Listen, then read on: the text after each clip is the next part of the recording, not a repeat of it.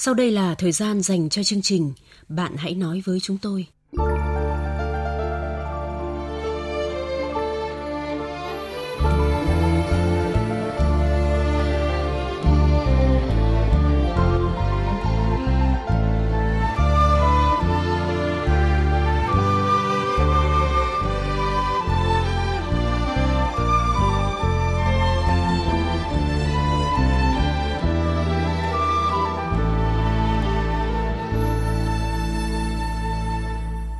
Các biên tập viên Châu Anh và Quyết Thắng xin chào các bạn. Các bạn thân mến, trong chương trình đêm nay, chúng ta sẽ cùng bàn luận và góp ý với đôi vợ chồng có suy nghĩ, tính cách như hai thái cực. Cuối chương trình sẽ là câu chuyện của người vợ đang buồn phiền vì chồng có điều giấu giếm. Nhưng trước hết mời quý vị và các bạn cùng nghe tiết mục Điều muốn nói.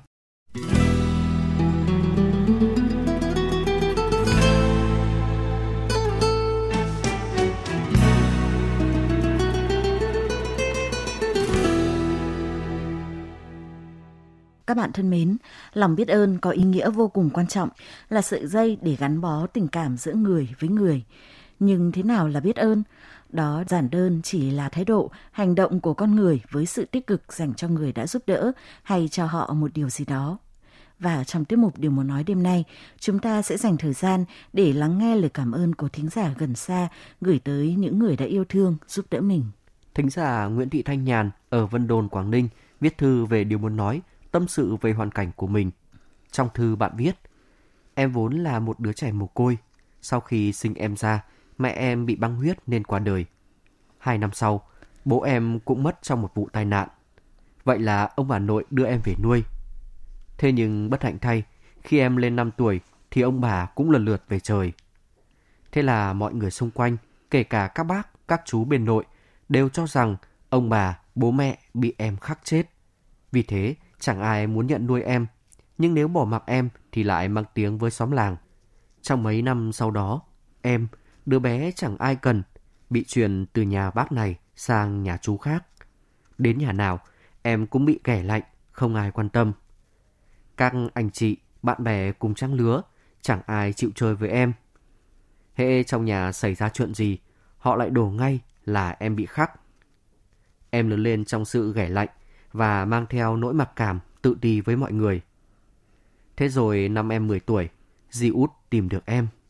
Lúc đó, em mới biết ông bà ngoại không đồng ý đám cưới của bố mẹ, nên mẹ bỏ nhà ra đi cùng bố. Từ đó, gia đình nhà ngoại không có tin tức của mẹ em. Thế nhưng ông bà thương mẹ lắm, nên suốt 10 năm, ông bà và dì đã hỏi thăm tin tức của mẹ em khắp nơi. Khi dì tìm được em, thì ông bà ngoại em cũng đã qua đời. Biết tình hình của em, dì út thương em lắm và muốn nhận em về nuôi. Nghe ý định của dì, bên nội của em mừng lắm, như tống được một cục nợ vậy. Sau đó, em về ở với dì. Dì không lấy chồng để toàn tâm toàn ý nuôi nấng chăm sóc em. Bằng tình thương, sự kiên nhẫn, quan tâm của mình, dì út đã giúp em xóa đi những mặc cảm, tự ti, biến em từ đứa trẻ không ai cần thành một đứa trẻ thật hạnh phúc. Dì út, mà bây giờ em gọi là mẹ út, là người đã thay đổi cuộc đời em. Em muốn nhờ chương trình nhắn gửi lời cảm ơn và tình cảm của em tới mẹ, người mà em yêu thương và biết ơn nhất trên đời. Còn đây là điều muốn nói của em Phạm Thị Phương Thảo ở Giao Thủy, Nam Định. Em muốn nhờ chương trình nhắn gửi lời cảm ơn và tình cảm tới bà của em. Bà và em đều là những fan của chương trình – Số nào em và bà cũng theo dõi nên em biết bà em sẽ nghe được những dòng tâm sự này của em.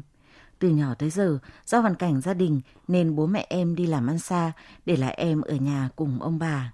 Các bác, các cô cũng đi giống như gia đình em. Vậy nên một tay bà nuôi sáu anh chị em, chăm lo nhắc nhở chúng em. Hiện nay các anh chị đều có công việc ổn định, các em con cô đều đang theo học tại các trường đại học, học viện như mong muốn. Bản thân em cũng đã là học sinh lớp 12. Năm nay bà em đã 70 tuổi, em hiểu bà đã vất vả thế nào để chăm lo cho chúng em. Nhờ chương trình cho em gửi lời cảm ơn tới người bà đã tảo tần, chăm sóc, nuôi dưỡng, nhắc nhở chúng em từ nhỏ tới lớn. Em muốn chúc bà sống thật lâu, thật khỏe mạnh, chờ ngày em thành công để đền đáp công ơn của bà.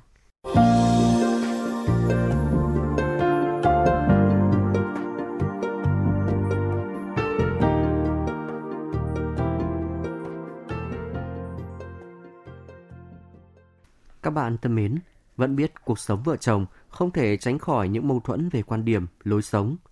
Nhưng nếu đến mức như nước với lửa, như lời vợ chồng người đàn ông trong câu chuyện đêm nay, thì thật khó thể hóa giải. Trước khi chia sẻ với nhân vật trong câu chuyện, biên tập viên chương trình sẽ tóm lược lại nội dung câu chuyện để các bạn tiện theo dõi.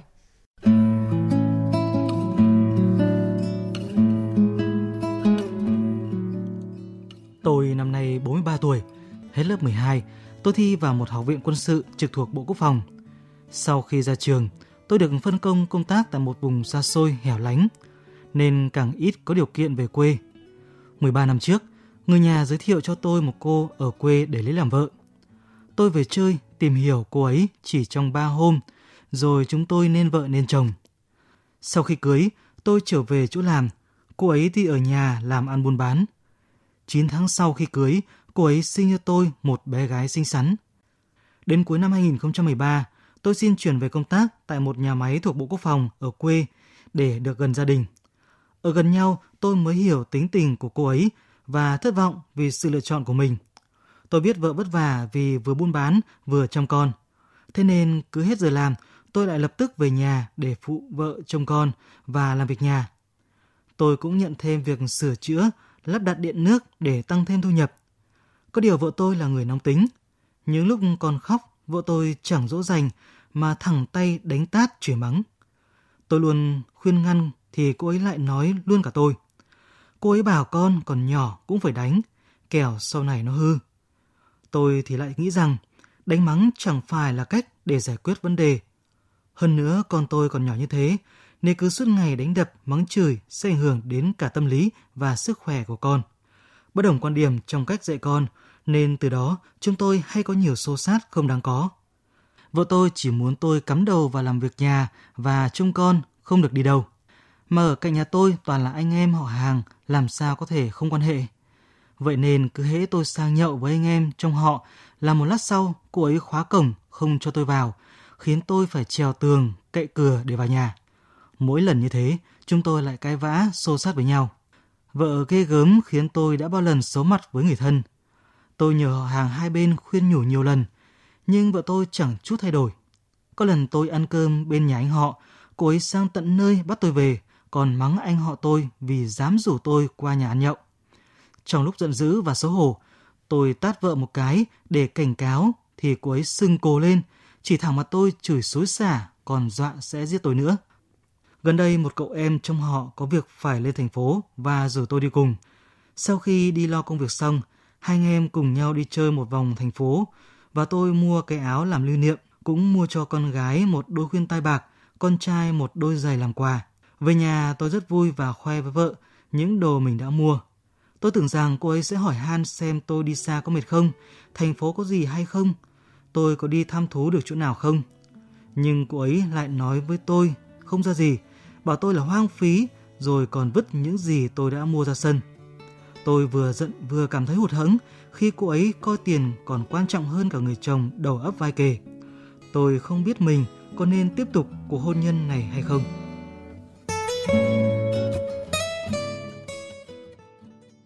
Các bạn thân mến, các cụ ta vẫn bảo một điều nhịn là chín điều lành. Nhưng nhiều khi nhịn không phải là cách để giải quyết vấn đề. Giờ chúng ta sẽ cùng nghe ý kiến của tính giả dành cho anh. Trước hết là ý kiến của anh Trương Quốc Ngôn ở tỉnh Hà Tĩnh và bác Triệu Sơn Trụ ở tỉnh Quảng Ninh. Tình cảm vợ chồng khi nông khi lạc mà. Anh đừng nghĩ lý hôn, tôi có. Hạnh phúc anh đang có đó là một trai một gái. Anh nhận nhìn, khuyến bảo, tạo thời gian giúp đỡ cho vợ. Dám làm tất cả, đừng đối đâu, đừng trách cứ làm chi. Xây thì khó mà vào thì chê. Hãy nhìn xa hơn, đàn ông là bờ vai, mài chắn cho vợ con chúc anh sáng suốt để giữ gìn mái ấm hạnh phúc đã có anh nha. Cho nên suy nghĩ là cần nhắc cho nó thật kỹ mỹ chứ xây thì khó mà phát thì dễ. Chứ vợ chồng hai bên nóng vội thì mất hôn, chia tay nhau là các con sau này khổ về bơi mặt thì hai người sau nghĩ lại thì ân hận thì đã muộn rồi còn theo ông như thế này này, cháu vẫn cho vợ một cơ hội xem sao cái đũa, cái bát còn có cái xô nữa là con người trên trang fanpage của chương trình, thính giả Phạm Hường có ý kiến rằng người khác lấy chồng về thì được chồng ở cạnh phụ giúp, còn vợ anh lúc chân ướt chân giáo về nhà chồng đã phải một mình, không ai chia sẻ. Chưa thấy anh nói động viên, chia sẻ hay thông cảm với những gì vợ anh đã trải qua, mà chỉ thấy anh chê vợ từ đầu tới cuối. Lấy chồng để hai vợ chồng nhờ vả nhau những lúc khó khăn. Còn anh đã đỡ đần được gì cho vợ? Hay anh chỉ quét nhà, rửa bát, trông con, làm việc nhà là làm hộ vợ? Đấy là công việc chung mà vợ chồng có trách nhiệm chia sẻ với nhau, chứ không phải anh làm giúp hay làm hộ ai cả. Hãy nói chuyện với vợ anh và cả hai đặt nhau vào vị trí của đối phương, như thế sẽ tránh được việc không đáng có. Bác Đinh Văn Vui ở tỉnh Nam Định cũng cho rằng nhân vật nên xem xét sự việc từ nhiều phía. Vợ chồng cháu phải ngồi lại nói chuyện rõ ràng. Cái gì thì cũng phải có lý do của nó. Xưa nay vẫn có câu tại anh tại ả, tại cả hai bên. Cháu cũng nên xem xét lại bản thân cháu sống như thế nào.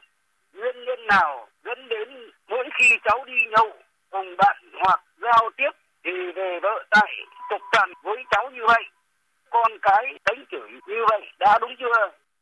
Theo bác, để giữ hòa khí gia đình, nên gần gũi tỉ tê với vợ nhiều hơn, thuận vợ thuận chồng, tắt để đông cũng cạn trai nể vợ, gái sợ chồng. Trong ấm ngoài êm, bác tin rằng cháu thay đổi cách sống đi. Vợ cháu sẽ thay đổi, gia đình sẽ được hạnh phúc. Thính giả Nguyễn Thị Ánh Tuyết góp ý với nhân vật như thế này. Anh thử đặt vào vị trí của vợ xem. Có vẻ chị ấy đang rất vất vả khi vừa lo bán hàng, vừa lo nuôi dạy các con, nhà cửa. Anh cứ ung dung nhậu rồi đi chơi. Như thế thì tất nhiên là cáu chứ. Cuộc sống chưa bao giờ là ổn cả, thì làm sao chị ấy vô tư mà nhẹ nhàng lựa lời với anh được. Nếu lương của anh đủ lo cho gia đình, có lẽ chị ấy sẽ khác. Anh nên tự hoàn thiện mình hơn, cố gắng lo cho vợ con nhiều hơn. Tuy rằng vợ anh hơi láo, nhưng nếu anh thể hiện được bản lĩnh làm chồng là trụ cột kinh tế, chắc chắn vợ anh sẽ khác, anh ạ. Cho vợ cơ hội thay đổi là ý kiến của bác Đào Hy Sỉu ở tỉnh Tuyên Quang. Anh tổ chức một cuộc họp gia đình, phân tích kỹ những bức xúc mà vợ anh gây ra và anh yêu cầu cô ta tôn trọng yêu thương chồng con sống có nghĩa có tình. Nếu cô ta ăn năn hối lỗi, hứa sửa chữa thì anh bỏ qua. Nếu ngược lại, ngựa quen đường cũ, anh làm đơn ly hôn để được sống thanh thản ba bố con trên trang fanpage của chương trình, một thính giả góp ý với nhân vật rằng, theo tôi nghĩ, chuyện gì cũng có nguyên do của nó. Anh với vợ anh đến khi cưới mới biết mặt nhau. Thế rồi hai vợ chồng cũng chỉ gần gũi được ba ngày. Anh lại đi biển biệt. Thử nghĩ xem, với số ngày đi công tác xa như thế, anh đã hiểu được những gì về vợ. Theo tôi, anh nên khéo léo lựa chọn thời điểm thích hợp nhất để nói chuyện với vợ một cách thẳng thắn. Hãy cố gắng hòa hoãn lại, bởi những ngày anh đi công tác xa là những ngày chỉ có một mình chị ở nhà, một tay nuôi nấng hai đứa con. Không cần nói nhiều thì cũng hiểu được sự vất vả của vợ anh. Hãy xích lại gần nhau hơn để con trẻ cảm nhận được sự ấm áp của một gia đình có đầy đủ cả bố và mẹ. Anh ạ. Bác Hoàng Thị Nhuệ ở Hải Phòng và bác Vũ Thị Lịch ở Bắc Giang lại cho rằng nhân vật không nên tiếp tục cuộc hôn nhân này. Bây giờ anh phải có sự bàn bạc với vợ là em phải thay đổi tính nết đi. Chứ anh mà ăn uống, anh em, cô gì chú bác, nhà anh mà em cứ đỏ cái rằng không tốt là không được. Người ta làm ăn cũng phải có lúc ngồi nghỉ ngơi, anh em ngồi với nhau. Chén chú, chén anh chứ anh có phải là bê pha rượu chè đâu cháu cứ bàn với vợ cháu thế, nếu nó không nghe, cháu liền chia tay em thương con thì ai thương em vợ em cứ đành hanh như vậy cả đời không sống được đâu em ạ à. em phải quyết tâm mạnh mẽ lên thính giả cảnh hương góp ý với nhân vật rằng giang sơn dễ đổi bản tính khó rời Một người vợ mà cậy thế mình làm ra tiền, chọn cách sống vì đồng tiền, coi tiền là trên hết. Không tôn trọng chồng con như vợ bạn như vậy thì cũng khó sống thật. Bạn hãy mạnh mẽ lên, đối diện với sự thật. Hãy ngồi nói chuyện với vợ bạn. Có thể nhờ người có uy tín trong họ cùng tham gia khuyên giải. Nếu như thế mà cô ấy vẫn chứng nào tật ấy thì bạn nên tự tìm cách giải thoát cho mình, bạn ạ. Cuối cùng là ý kiến của bác Nguyễn Khắc Mạnh ở Hải Dương và bác Nguyễn Thị Sơn ở Hà Tĩnh. Bây giờ cháu triệu tập hai bên gia đình có cả cô ấy để cùng khuyên giải. Lúc này không nên tranh khôn tranh dại, tranh công đổ lỗi. Cuộc sống phải biết lựa nhau. Chẳng gia đình nào hoàn hảo được cả. Nếu cô ta vẫn khăng khăng thì cháu sẽ ly hôn, rồi các con nó sẽ hiểu. Cháu đã gặp một người vừa ờ, không biết yêu chồng thùy mì gì cả và cử ngang ngược như vậy.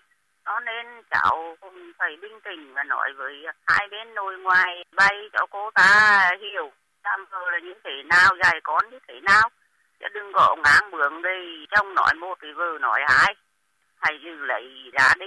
Người vợ dài như vậy thì có trong khốn đi trong phải bay dày chứ.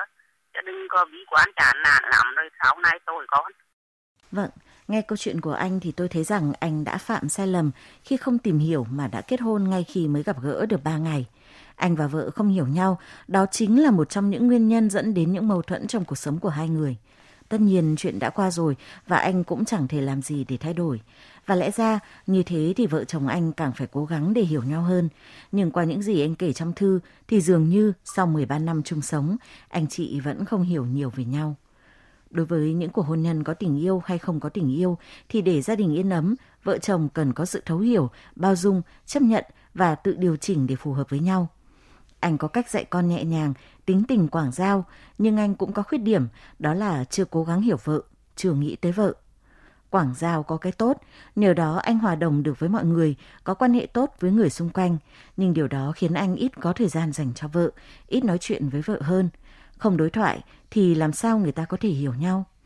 Anh lên thành phố, khi trở về muốn được vợ hỏi han quan tâm, nhưng anh lại chẳng mua chút gì về làm quà cho vợ, mà chỉ khoe với vợ cái áo anh tự mua cho mình, đôi khuyên tai và đôi giày mua cho hai đứa con. Còn quà của vợ anh đâu? Dĩ nhiên, cách xử sự của vợ anh là không đúng, nhưng người ta bảo cho đi mới có thể nhận lại. Bản thân anh không quan tâm đến vợ, làm sao có thể đòi hỏi chị ấy quan tâm đến anh? Lúc nào anh cũng muốn vợ mình thay đổi, nhưng bản thân anh thì sao? Tôi nói vậy không có ý gì chê trách anh, mà chỉ muốn để anh hiểu chuyện gì cũng có hai mặt. Mâu thuẫn giữa vợ chồng anh không hoàn toàn chỉ bắt nguồn từ người vợ, mà còn từ phía anh nữa. Trong lá thư anh gửi, tôi chỉ thấy anh liệt kê những nhược điểm của vợ, còn ưu điểm thì chẳng thấy đâu. Nhưng từ những gì anh kể, tôi vẫn có thể nhận ra vợ anh là một người nghiêm khắc, mạnh mẽ, thẳng tính, nghĩ gì nói nấy. Tuy rằng cách nói năng của chị ấy có phần tục tằn, cư xử không khéo léo, cách dạy con cũng có phần cực đoan. Vợ anh cũng là một người trung thủy, chịu khó. Vừa lấy nhau, anh đã phải công tác xa nhà, để vợ ở nhà, vừa buôn bán, vừa chờ đợi trong 4-5 năm. Ai cũng vậy thôi, nếu cứ chăm chăm nhìn vào điểm xấu của người khác thì sẽ thấy người đó thật là xấu. Nên anh đừng quá phiến diện mà hãy đánh giá vợ một cách công bằng. Tất nhiên nếu không thể sống với nhau nữa thì chia tay có lẽ là giải pháp tốt cho cả hai. Nhưng sau mỗi cuộc ly hôn là những hệ lụy. Anh đã nghĩ đến điều đó chưa? Giờ tôi muốn anh hãy cân nhắc thật kỹ, biết rằng tình cảm chẳng thể cân đo đong đếm, nhưng trước khi đi đến quyết định ly hôn, anh hãy liệt kê những điểm tốt, điểm xấu của vợ ra, xem với những ưu khuyết điểm như thế thì liệu hai người có thể sống chung với nhau nữa không? Sau khi đã suy nghĩ kỹ càng, anh hãy đưa ra quyết định cho cuộc hôn nhân của mình. Tất nhiên, nếu quyết định của anh là tiếp tục sống chung thì cả hai người đều phải có sự thay đổi trong cách suy nghĩ, lối sống để phù hợp với nhau. Chúng tôi sẽ chờ hồi âm của anh. Bạn hãy nói với chúng tôi, người bạn tâm giao nối gần mọi khoảng cách. Bạn hãy nói với chúng tôi, nơi thỏa mãn nỗi khát khao được tâm sự sẻ chia. Chương trình Bạn hãy nói với chúng tôi phát sóng 22 giờ thứ hai, thứ tư, thứ sáu và chủ nhật hàng tuần trên VOV2 Đài Tiếng Nói Việt Nam, tần số FM 96,5 MHz.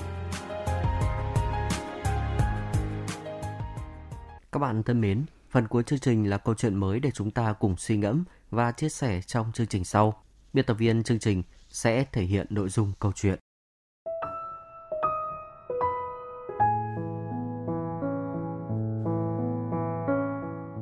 Vợ chồng tôi cưới nhau đã hơn 10 năm nay, có hai con, một trai một gái. Tôi làm công chức nhà nước, đồng lương cũng eo hẹp, nhưng chồng tôi kinh doanh riêng, được khách hàng tin tưởng, thu nhập cũng tạm ổn, nên tôi không phải quá lo lắng về kinh tế. Tôi và chồng tôi đều là người ngoại tỉnh, nội ngoại hai bên đều không dư giả. Nên khi lên thành phố làm việc, chúng tôi đã đặt ra kế hoạch chi tiêu khá tiết kiệm để có thể mua được nhà làm chỗ an cư. Để thực hiện giấc mơ, chồng tôi làm tất cả mọi việc miễn sao có thể kiếm ra tiền. Năm ngoái, khi cả thành phố cách ly xã hội, cửa hàng kinh doanh đồ điện tử của anh cũng bị đóng cửa. Anh đã đi buôn rau củ. Ở quê có vài nhà làm mì chũ, mì gạo.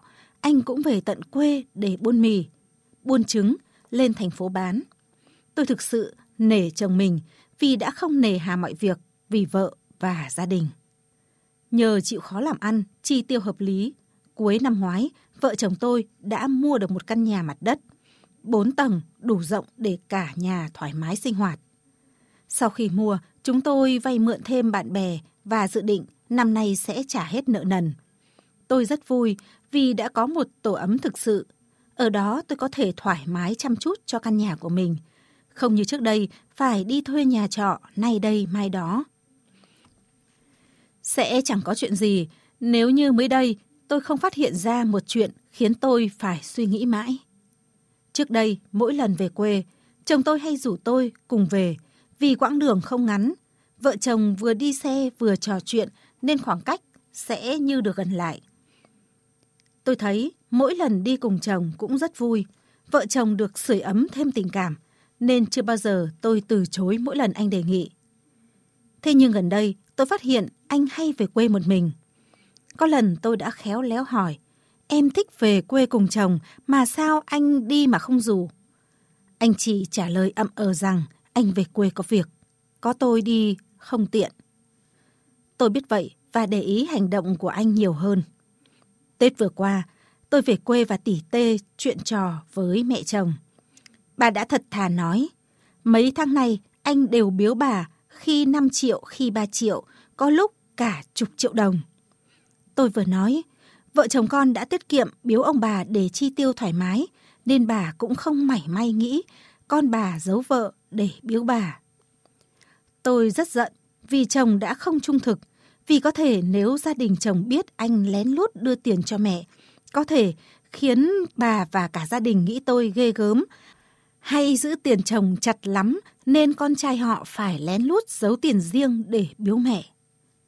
Ở chỗ tôi làm cũng có nhiều chị em than phiền về việc chồng mình nộp lương lén lút cho mẹ chồng. Các chị phản ứng mỗi người một kiểu. Có người khóc thầm nín nhịn không nói, có người đã phản ứng gay gắt.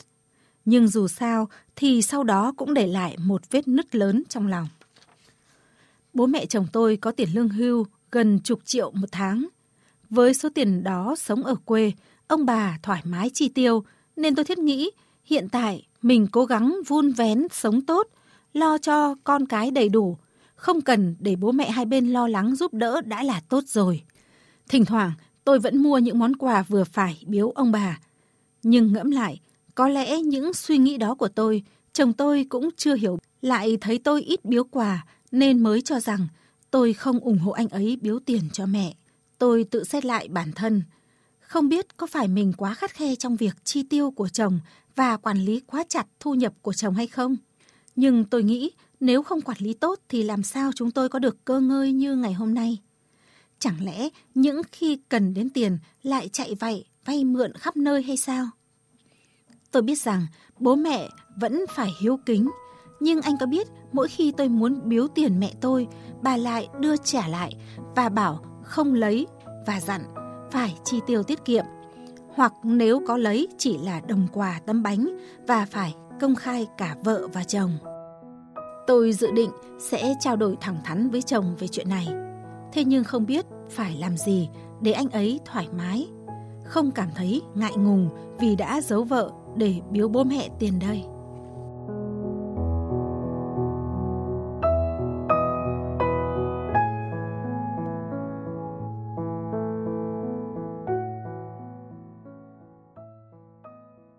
Các bạn thân mến, dù sống trọn đạo làm con, hết mực yêu thương gia đình chồng, không nề hà, kẻ cả mỗi khi gia đình chồng có việc. Thế nhưng dịp gần đây, chồng lại giấu giếm vợ, biếu riêng mẹ tiền, khiến nhân vật cảm thấy buồn và có cảm giác không được tôn trọng. Phải làm gì trong hoàn cảnh này là điều cô gái mong nhận được lời khuyên từ quý thính giả. Các bạn có thể góp ý với nhân vật bằng cách gọi điện đến số điện thoại 0243 934 1139 trong giờ chính.